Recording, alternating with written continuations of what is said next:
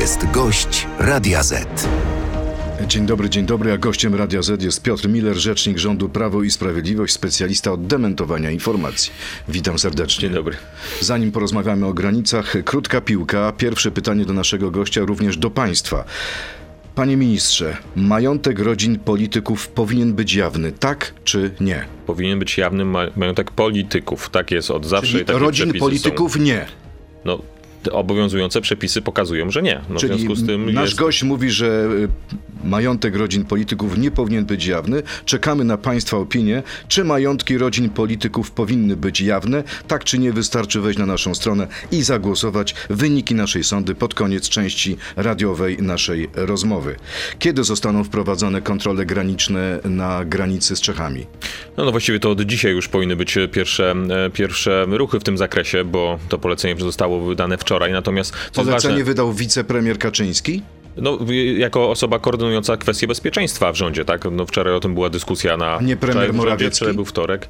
Wczoraj był wtorek, e, wtorek, tak? Wczoraj nie, była środa. środa, przepraszam. Na posiedzeniu rządu rozmawialiśmy o tym jeszcze we wtorek, e, no i wczoraj były podjęte decyzje. Natomiast ja chcę, chcę powiedzieć, co to oznaczają te kontrole, bo e, w tej debacie w ogóle to jest wrażenie, jakby szlabany wracały na, na granicę po- polsko-słowacką, czy polsko-czeską, czy w przypadku Niemiec polsko-niemiecką. A tu chodzi o kontrole, które weryfikują na przykład autobusy, większe pojazdy, które przekraczają polską granicę, aby sprawdzić, czy nie ma tam osób, które szlakiem bałkańskim docierają do Europy. Czyli ludzie są już kontrolowani od kilkudziesięciu godzin na granicy polsko-słowackiej. Od dzisiaj będą na granicy tak, polsko-czeskiej. dzisiaj również będzie na granicy polsko-czeskiej. A czy te kontrole wyrywkowe niemieckie na granicy z Polską, to jest cios y, wasz rząd? Nie, w żaden sposób, panie redaktorze. Takich kontroli w ostatnich latach było 200 czy 300 różnego rodzaju mechanizmów uruchamianych w Unii Europejskiej.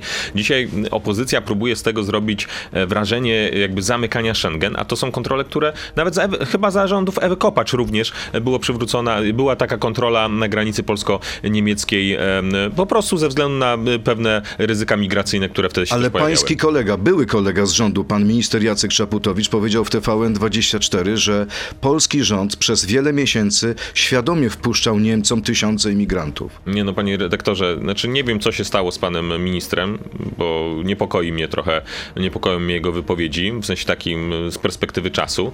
Natomiast e, e, sytuacja jest taka, że my bronimy granicy polsko-białoruskiej, bo stamtąd ruchy migracyjne mogą się pojawić, a teraz uruchomiliśmy dodatkowe kontrole na granicy polsko-słowackiej i polsko-czeskiej, dlatego, że są ruchy migracyjne z Bałkanów. Dlaczego I, tak późno? Może przymykaliście na to oko wcześniej? Tak jak mówi Redaktorze.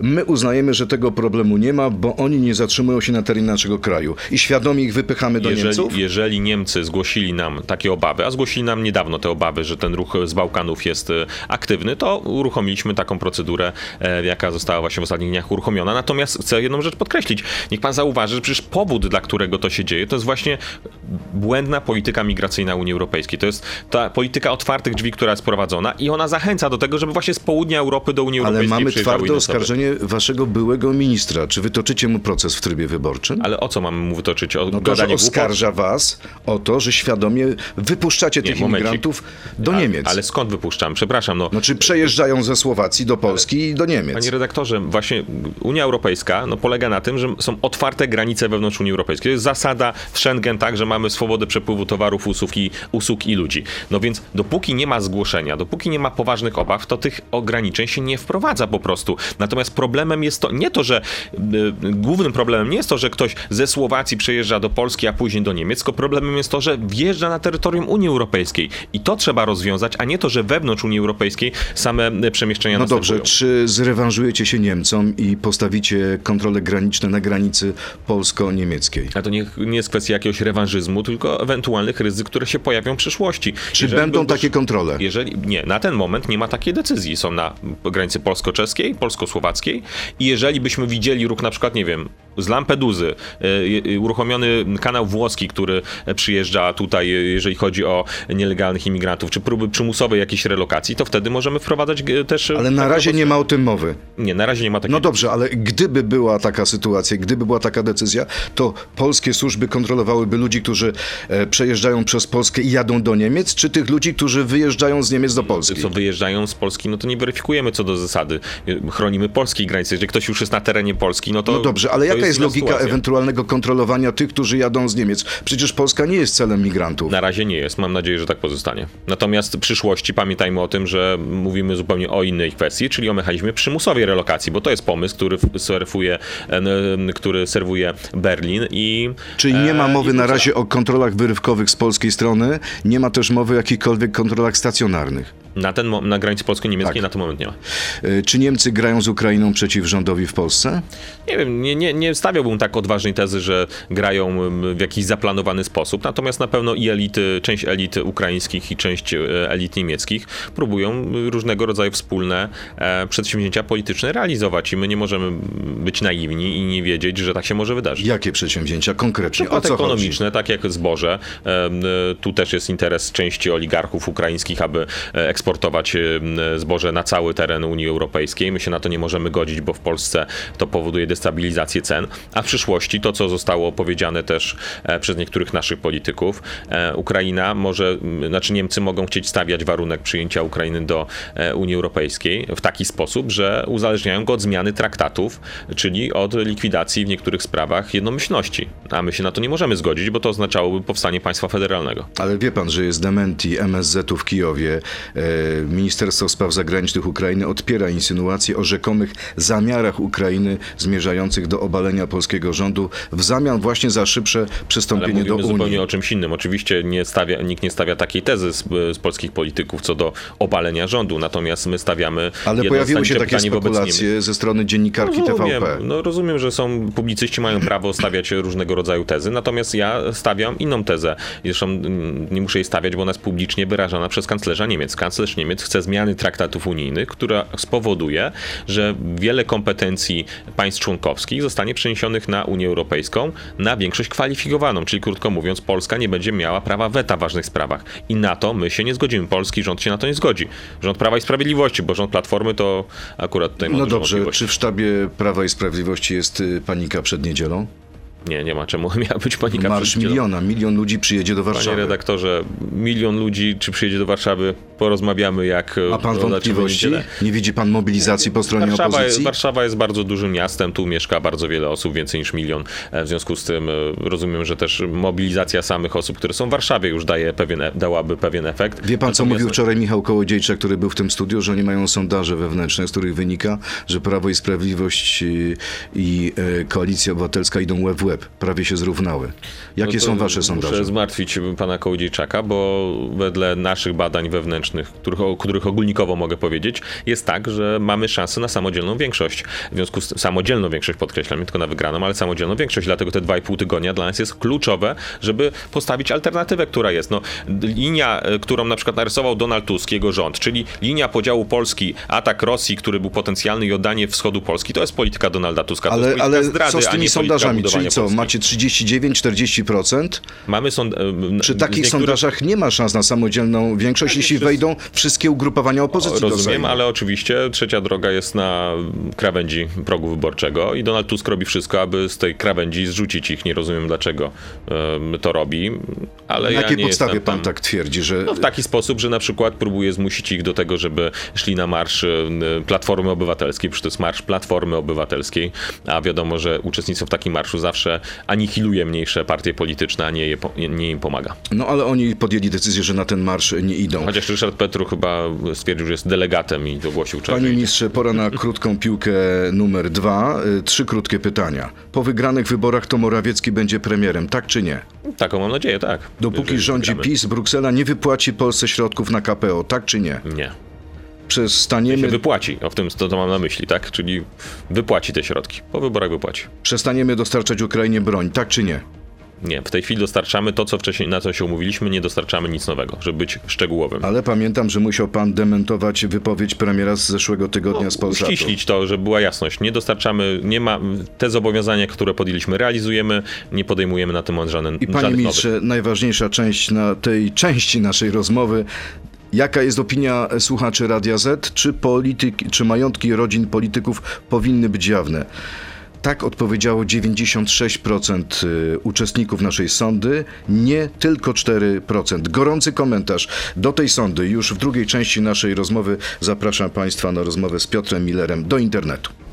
To jest gość Radia Z. Vox Populi, Vox Dei. E, większość ludzi uważa zupełnie inaczej niż pan.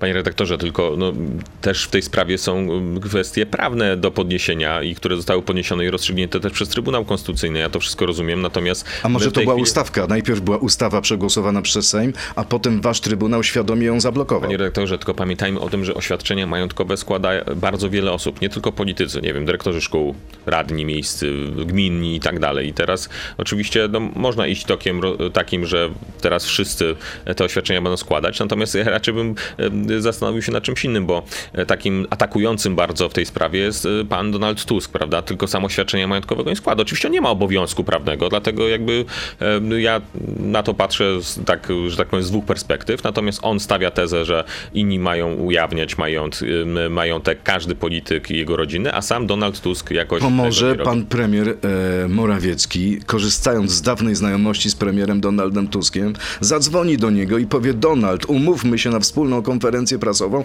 i ujawnijmy majątki swoje i swoich żon. Panie Bo redaktorze, tak samo przepisaliśmy majątek- je na żony. Majątek premiera jest jawny, Donalda Tuska nie. Ale majątek różnica. żony pana premiera nie jest Panie jawny. redaktorze, ja wiem, że, z że opozycja będzie z chęcią gadała o tym, natomiast ja przypomnę jedną rzecz. Pa- Pan premier Mateusz Morawiecki e, zarobił duże pieniądze przed tym, jak został politykiem. Donald Tusk zarobił te pieniądze, został politykiem, a właściwie jak już uciekł z Polski do Brukseli i wtedy się dorobił na tym, co było w Brukseli. To jest ta zasadnicza różnica. Donald Tusk teraz próbuje robić wrażenie zupełnie inne. Na- Dlaczego? Domyślam się, no bo chce przysłonić to, jak wygląda rzeczywistość w jego sprawie. To zapytam jeszcze wprost, jeszcze raz. Czy po tych informacjach Onetu, które mówią o tym, że e, tam przez e, ręce rodziny państwa Morawieckich przeszło, przeszły nieruchomości warte około 120 milionów, czy pan premier Morawiecki zdecyduje się przed wyborami na ujawnienie majątku swojej Panie żony? redaktorze, nie będziemy, że tak powiem, e, e, grać w tą grę, którą próbuje Donald Tusk zrealizować, bo on chce skupić debatę publiczną na tym, że e, pan premier e, zarobił środki finansowe przed tym, jak został premierem, tak? E, bo to jest dla niego wygodne, żeby mówić o środkach finansowych premiera, a nie mówić o tym, że chce na przykład e, e, wprowadzić mechanizm przymusowej relokacji, jak wyglądała linia obrony kraju, jak e, wyglądać będzie kwestia 13-14 emerytury, e, wieku emerytalnego. zdaniem, nie chcę o tym rozmawiać. czy pana zdaniem opinia publiczna nie ma prawa do tego, żeby poznać, ile dany polityk, premier, minister, prezydent przepisał na swoją żonę? Ale panie redaktorze, oświadczenie majątkowe pana premiera jest jawne. Wiadomo, ile pan premier posiada. To jest jedna rzecz. Druga rzecz, jeszcze raz podkreślę, no to jest taki temat, który zastępczo chce robić opozycja, bo zawsze y, y, kwestia majątku budzi emocje po A wie pan, że w Mołdawii nawet y, ujawnia się majątek rodziców polityka? A wie pan, że w innych krajach, na przykład Europy Zachodniej, niektórych oświadczenia majątkowe składa się tylko i wyłącznie po to, żeby służby je weryfikowały, nie, nie są dostępne na przykład publicznie. Te Ale ja pamiętam, pamiętam różne panie, panie ministrze, ja pamiętam rok 2015. W programie Prawa i Sprawiedliwości była jasna deklaracja, będziemy dążyć do absolutnej przejrzystości majątków polityków. Ale panie redaktorze, Były projekty pana ministra Kamińskiego, potem pana ministra Sasina, potem chyba Janusza Wojciechowskiego i one wszystkie przepadły. Ale momencik. Gdzie jest ta przejrzystość? polityków jest jawny. Pan może wejść dzisiaj na stronę Ale ja Sejmu, pytam zobaczyć cały czas o mój- rodzinę, bo wie pan, że No, można swój majątek rozumiem- przepisać rozumiem, na siostrę, brata i żonę. Rozumiem, panie redaktorze, tylko że y, to, to mówi osoba, w przypadku tego pana Tuska, e, która sama nawet własnego oświadczenia nie publikuje. To jest pierwsza e, sprawa. A druga rzecz... Ale gdyby dzisiaj Donald obszarach- Tusk opublikował oświadczenie i napisał i powiedział, ile pieniędzy czy majątku on zebrał, ile zebrała żona, to jaka byłaby wasza Ale to odpowiedź? jest licytacja. No, obowiązujące przepisy prawa są jasne w tym zakresie. Jeszcze raz podkreślę, to jest próba nierozmawiania o tym, co ważne. Czyli o tym, czy, że Donald Tusk chce podwyższyć wiek emerytalny, o tym, że chce y, przyjąć mechanizm przymusowej relokacji w Unii Europejskiej. Niech pan zauważy, my większość programu rozmawiamy o tematach, które są okej, emocjonujące, natomiast z punktu widzenia funkcjonowania państwa i przyszłości naszego kraju, no zdecydowanie mało istotne. Panie ministrze, y, wracając do niedzieli, wracając do tego, co zrobicie w momencie, kiedy przejdzie, czy będzie przechodził ulicami Marsz Platformy Obywatelskiej, ulicami Warszawy. Y, Będzie konwencja w Katowicach, tak? Tak, na, my mamy konwencję wyborczą, taką mobilizacyjną na ostatnie dwa tygodnie e, w Katowicach. Sądzi pan, że konwencja w Katowicach przykryje marsz w Warszawie? Ale to nie jest kwestia właśnie licytowania, bo jeżeli mamy licytować się na liczbę osób, to będziemy się licytować, wie pan, kiedy na nią? 15 października. Bo A co będzie w Katowicach? Złożonych e, e, krzyżyków przy. To będzie spodek w Katowicach, tak? Tak, to będzie w Katowicach. Czy idziecie tak, tak. drogą Konfederacji? Nie, no to Konfederacja raczej próbowała, próbowała zrobić, jak rozumiem, dobry before przed nami, ale im nie wyszło. No i dobrze, i co tam, czego się dowiemy? Czy będą jakieś propozycje programowe, czy... Propozycje programowe my przedstawiliśmy już w czasie konwencji programowej. Tam ja bym, no nie, nie chcę zawyżać Czyli żadnych sensacji to, nie będzie? Nie, nie, tak, dokładnie. Ja nie, no to po co nie, taka konwencja? Mobilizacja dwa tygodnie przed wyborami, panie redaktorze. Każdy głos, każda osoba w każdej gminie, e, małej wiosce, dużym mieście jest istotny, ten głos. W związku z tym chcemy zmobilizować struktury partii do tego, aby na ostatnie dwa tygodnie po prostu bardzo mocno się zintensyfikować z aktywnością. Jak wygląda w tej chwili sytuacja na linii Kijów-Warszawa? Czy jesteśmy w stanie wojny? Takiej dyplomatycznej? Nie, nie, nie, nie, nie nażywał, jest nie chłód? tego. Jest chłód? Jest oczywiście dużo chłodniej, ponieważ ze strony Ukrainy padły takie określenia um, dyplomatyczne, takie gesty dyplomatyczne pojawiły się, które są nieakceptowalne i my to wyraźnie wprost mówimy. Nieakceptowalne, nie godzimy się na nie. Premier dlatego... mówi, że pan y, mówi do prezydenta Załęskiego, proszę nie obrażać Polaków.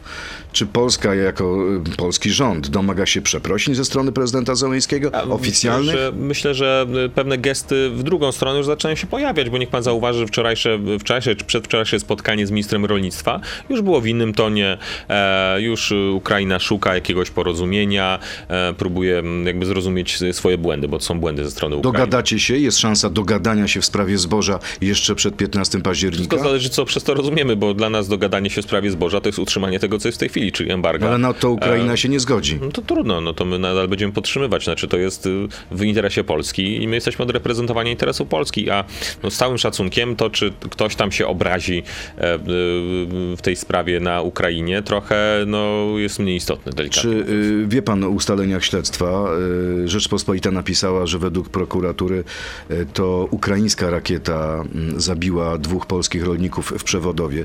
Czy Polska będzie domagać się oficjalnych przeprosin, słów ubolewania, odszkodowania itd.?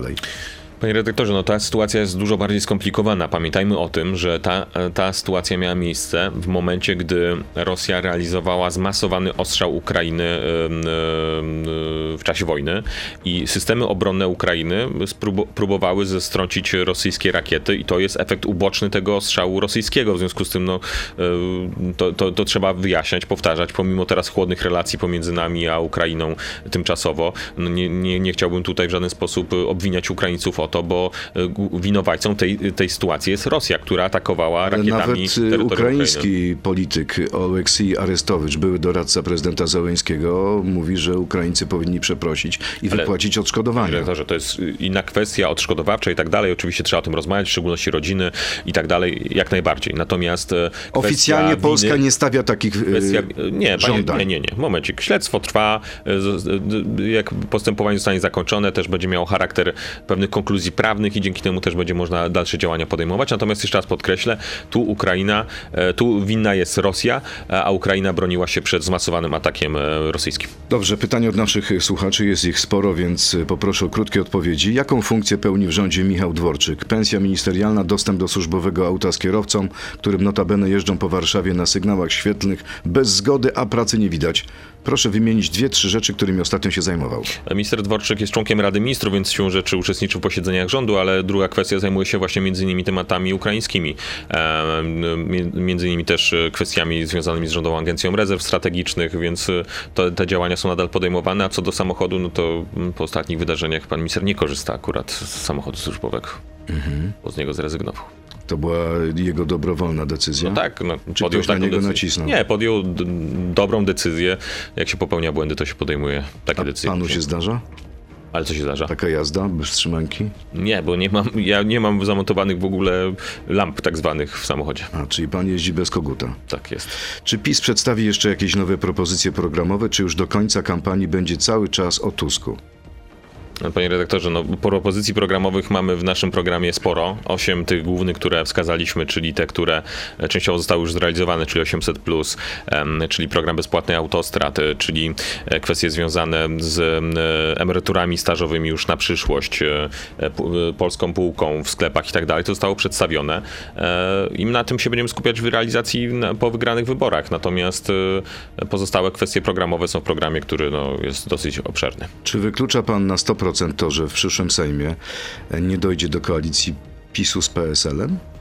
Ja jestem, że tak powiem, zmotywowany do tego, żeby mieć samodzielną większość w polskim parlamencie. To powoduje, że większość parlamentarna jest bardziej stabilna, nie ma kłopotów z podejmowaniem decyzji i na tym się skupiamy. Czyli cały Wszystkie czas mówi pan o tych dwóch sondażach wewnętrznych. Tak jest i po pierwsze o koalicjach rozmawia się po wyborach, a nie przed wyborami. Żeby PiS miał samodzielną większość, y, do Sejmu nie może dostać się jedno z ugrupowań opozycyjnych, albo lewica, albo trzecia droga. No, albo możemy mieć większe poparcie, bo to też Czyli będziecie, będziecie roku... grać na to, żeby jeden z y, przyszłych koalicjantów opozycyjnych nie wszedł do Sejmu? Nie będzie mi to przeszkadzało, jeżeli by nie, nie ktoś nie wszedł do Sejmu z tamtej Czyli co, części panu jest na rękę sukces Koalicji Obywatelskiej? Nie, nie sukces, marsz, nie, nie, nie. Na, na, rękę jest sukces e, Prawa i Sprawiedliwości. Natomiast e, no, nie będę ronił łzy, jeżeli Lewica czy Szymon Hołownia z PSL-em nie przekroczą progu wyborczego. No, w smutku wtedy raczej nie będzie. Jarosław Kaczyński twierdzi, że nie ma afery wizowej. Czy w związku z tym należy się spodziewać wyciągnięcia konsekwencji wobec premiera Morawieckiego za bezpodstawne zdymisjonowanie ministra Wawrzyka. Panie redaktorze, minister Wawrzyk został zdymisjonowany na wniosek ministra Rała, to jest pierwsza rzecz, e, a odpowiedzialność polityczną, to wprost powiedzieliśmy, trzeba w takiej sytuacji ponieść za, e, za ten, pewne nieprawidłowości, które były. Przecież my nie mówimy, że nie było nieprawidłowości, były, na są postawione zarzuty wobec konkretnych osób, a odpowiedzialność polityczną poniósł pan minister Wawrzyk. A czy odpowiedzialności politycznej nie powinien ponieść również pan minister Rał? Ale w tym wypadku Bo jest akurat... szefem pana ministra Wawrzyka. Tak, rozumiem, natomiast akurat w tym wypadku, akurat za ten pion konkretny e, wprost odpowiadał pan minister Wawrzyk. Tu jest e, odpowiedzialność polityczna akurat jest jasna. Mówię o politycznej, bo e, żadnych zarzutów wobec pana ministra w sensie takim e, karnym na ten moment prokuratura nie sformułowała. Co pan minister sądzi o tym, że film Zielona Granica Agnieszki Holland miał rekord otwarcia w weekend? Nic nie sądzę na ten temat, panie redaktorze. No, ja pan na sądzę, tym filmie? Nie byłem na tym filmie. A pójdzie pan? Nie, nie pójdę. A dlaczego? Nie, bo nie będę finansował tego typu filmów. Jak będzie gdzieś dostępny bezpłatnie, to wtedy obejrzę. Natomiast fragmenty widziałem, bo są w internecie, w związku z tym, e, w związku z tym no, można oczywiście dokonać takiej ogólnej oceny, ale można niestety, bo tego typu filmy mają niestety typowo E, antypolski charakter. E, A wie pan, że a... będzie wyświetlony w Watykanie, że obejrzy go papież? A niech będzie nawet wyświetlony, Franciszek? panie redaktorze, w Waszyngtonie, nie wiem, w jakimkolwiek innym mieście ważnym na świecie. To nie ma znaczenia, bo znaczenie ma to, że on powoduje, że polski wizerunek jest niszczony. I to nie mówię tylko ja, ale również nawet publicyści związani z lewicą pokazują, że ten, ten, e, na ten przykład jest kto? płaski. No nie chcę tutaj wskazywać teraz palcem kilku, z którymi rozmawiałem, bo pewnie zostaną w środowisku. A w środowisku że opublikował jakiś tekst, czyli mówili panu nieoficjalnie. Jeden opublikował, ale nie będę go, że tak powiem, rozmawiać z nim. Nie, nie, nie, nie. No dlaczego? Mówię pan, płynie w, tym, w tych środowiskach liberalno-lewicowych, jak ktoś skrytykuje delikatnie kogoś tam znanego takiego jak na przykład pani Holland, to jest niestety z tych środowisk wypychany. No, a nie chcę, żeby jakieś ostatnie głosy rozsądku stamtąd znikały. Czy jest pan miłosierny? Nie chce pan Nie, nie, po prostu uważam, krzywdy. że dla debaty Czyli publicznej dobrze jest, że pochwała to pocałunek śmierci? No, a na pewno w środowisku liberalno-lewicowym to bez wątpienia tak. A propos, kolejne pytanie y, o tym y, w temacie, o którym rozmawialiśmy. Majątek. Czy premier ma zamiar ukrywać swój majątek do wyborów prezydenckich w 2025 roku? Proszę Ale... mu przekazać, to jest nasz słuchacz, że nie mam problemu z tym, że on jest bogaty. Problem mam, że utrudnia mi wzbogacenie się. Ja o polskim ładzie nie zapomniałem ale to nie wiemy, kto, kto to pisze w tym no, sensie, Prawdopodobnie że... człowiek, który został dotknięty waszymi ale rozwiązaniami podatkowymi. Chciałbym wiedzieć, kto, y, kto, no bo jeżeli to są osoby, które tam zarabiają faktycznie, nie wiem, powyżej kilkunastu tysięcy brutto miesięcznie, no to faktycznie te osoby płacą trochę więcej um, podatku, natomiast osoby, które mają, nie wiem, minimalne wynagrodzenie, średnie wynagrodzenie, to one na Polskim Ładzie korzystają. W związku z tym akurat, no być może to jest osoba bardziej zamożna i my, y, przyjmując Polski Ład, założyliśmy, że osoby mniej zarabiające, średnio zarabiające zapłacą mniejsze podatki, a osoby, które są bardziej zamożne, będą miały system progresywny i to wprost mówiliśmy o tym. Kolejne pytanie, skoro PiS twierdzi, że Donald Tusk zdradził Polskę planem obrony na linii Wisły, To czy zdaniem Prawa i Sprawiedliwości Józef Piłsudski i jego obrona na linii Wisły też były zdradą?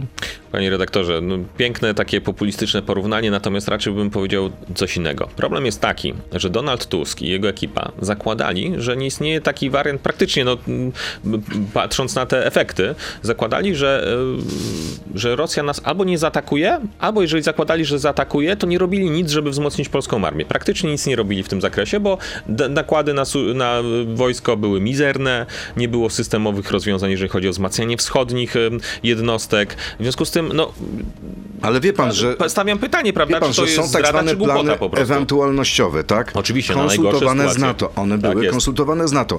Jeżeli e, sytuacja wojenna przybiera jakiś, e, jakiś scenariusz, to wtedy mówimy o pewnych alternatywach. Oczywiście. To nie Oczywiście. była sytuacja i założenie, że tak, oddajemy wschodnią część Polski. Tylko gdyby była sytuacja taka, że Rosjanie się przedrą, no to linia Wisły jest taką linią Panie redaktorze, obronną. tylko różnica jest taka, że oni wiedzieli o tym, że aktualne e, e, wyposażenie wojska, siły zbrojne są niewystarczające, żeby przeprowadzić e, taką no, dobrą obronę Polski. Dobrą obronę Polski. I, I pomimo tego nadal realizowali politykę resetu z Rosją. Pomimo tego nadal uzależniali w dużej mierze nas od rosyjskiego gazu i e, e, nośników energii. I pomimo tego nie zwiększali zasadniczo nakładów na armię, tylko w wielu miejscach likwidowali A wie, jednostkę. wie No pan, więc że Donald problem. Tusk powiedział, że te plany wynikały tak naprawdę z dyrektywy z wytycznych Lecha Kaczyńskiego? No tak, oczywiście. W 2011 roku to chyba raczej, delikatnie mówiąc, nie było możliwe. To jest po prostu obrzydliwe, co do Ale one wcześniej zostały podjęte, Nie, tak? nie, panie redaktorze. Ten plan, o którym mówimy, to jest 2011 rok. Kolejne pytanie. Co pan myśli o działaczach i posłach Ruchu Narodowego? Czy to prawda, że po wyborach mają odłączyć się od Konfederacji i zasilić szeregi Zjednoczonej Prawicy? O, a może teraz powinienem tak zrobić? To jest ciekawe pytanie. Tak, żeby trochę zamieszać, powiedzieć tak. Wtedy byłoby ciekawie, jak pan No, myśli. nie, Co było myślę, że to jest bardzo ciekawe. Proszę coś Nie, więcej. Nie wiem, no właśnie się zastanawiam. Może powi- I jeszcze druga, jeszcze taka liberalna część ukryta jest w Konfederacji, która też jest gotowa na to, żeby z nami pójść.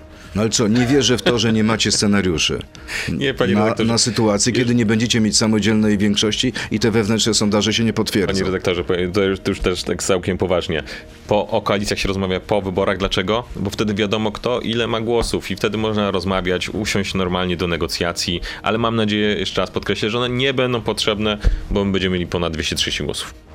To jest, po prostu to- Nie jest pan zbyt pewny siebie? Ja nie, ja mam, to ja to wyrażam taką Wie pan, nadzieję. że py- 2015, pycha kroczy przed ale nie, upadkiem. panie redaktorze, to nie chodzi o to, bo dwa tygodnie ciężkiej pracy przed nami, ale 2015-2019 udowodnił, że w kampanii wyborczej da się przekonać Polaków do, e, do tego, żeby zaufać w stabilny rząd, bo wie pan, to, to też jest zawsze taka alternatywa. Wiem, że niektórzy się wahają pomiędzy na przykład PiSem a nami, nie wiem, PiSem a PSL-em, prawda? No Pisem a nami? w sensie pisem, pisem a Zjednoczoną Prawicy, chciałem powiedzieć pisem a Konfederacją. Pi, między pisem a Konfederacją, A, a, między czyli jakieś- pisem a... Tak, tak, między Jakaś pisem... freudowska pomyłka. Tak, tak, Może pan jest rzeczywiście tym wysłannikiem już do sojuszu z Ja mam Konfederacją. swoich ludzi. Ale nie, Okej. tak już poważnie mówiąc, między PiSem a Konfederacją, czy między PiSem a PSL-em, jeżeli się wahają, no to odpowiedź jest taka. Lepiej zagłosować na Prawo i Sprawiedliwość, dlatego że, e, dlatego, że po prostu gwarantuje stabilność rządów, a koalicje zawsze powodują pewnego rodzaju wstrząsy. Ile rosyjskiego węgla trafiło w ostatnim czasie do Polski?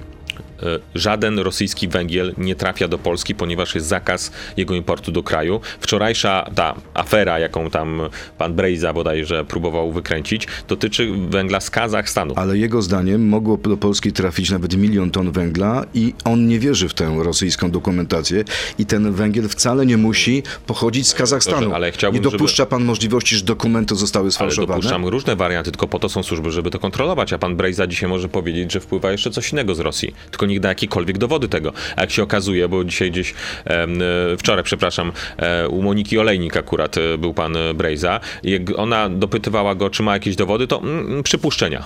No to przepraszam, no albo ma dowody, albo przypuszczenia. W taki sposób to można powiedzieć o każdym towarze, że jest z Rosji. Jeżeli ma jakiekolwiek dowody, to niech je pokaże. Swoją drogą, tam się później chyba okazało, że firma, która to sprowadzała, to raczej jest powiązana bardziej z tamtą stroną sceny Ale ta politycznej. firma, ta firma chyba ma siedzibę w Sankt Petersburgu. ale jest chyba, o ile dobrze pamiętam, powiązana z osobami właśnie z Platformy Jest pan pewien? No, nie, nie wiem, niech pan No, proszę sobie uważać, bo tryb ja, wyborczy Ja rozumiem, rozumiem. proces. W sensie, e, osoby, które e, e, kibicują Platformie Obywatelskiej. O, tak to uściśle. Bo bo Ale wie pan, że były też przypadki w dawnych latach fałszowania tego węgla, który jechał do Polski z Donbasu. Ale dlatego y, Krajowa Administracja Skarbowa i inne służby też pobierają próbki, żeby to weryfikować, bo to jest proces też nie tylko taki Czyli tutaj daje pan głowę, że to nie był węgiel z Rosji, tylko z Kazachstanu. że nie panu nie zagwarantuje, że nie było je- kawałka e, jakiegoś podrobionego albo takiej sytuacji. Natomiast zawsze jest to weryfikowane i na ten moment, wczoraj służby o to poprosiliśmy, Krajową Administrację Skarbową, że to jest węgiel pochodzący z Kazachstanu.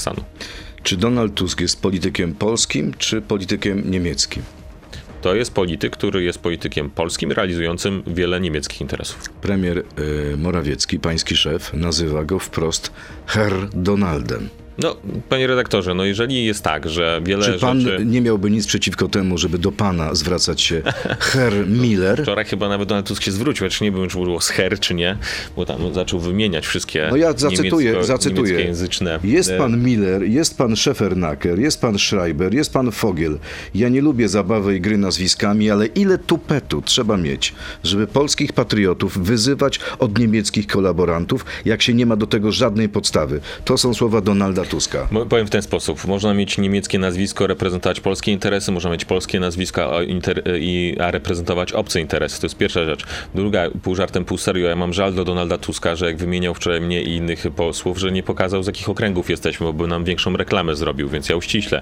Ja ze Słupsko-Gdyńskiego, pan minister Szefernakier z Koszalińskiego, a pan e, Fogiel z Radomskiego. W związku z tym, Czyli pan się, nie obra- chociaż Panie ministrze, pan się nie obrazi, jak spotka pana na ulicy jakiś człowiek, niekoniecznie sympatyk PiSu i powie i krzyknie Herr Miller! A to Dokąd niech pan idziesz? poczyta komentarze na Twitterze i, gdzieś tam na Facebooku. to nie rusza? Nie rusza mnie to, bo to jest, to, no, to jest debata polityczna, są emocje i tak dalej. Natomiast Nie przekracza poważnie, pewnej granicy?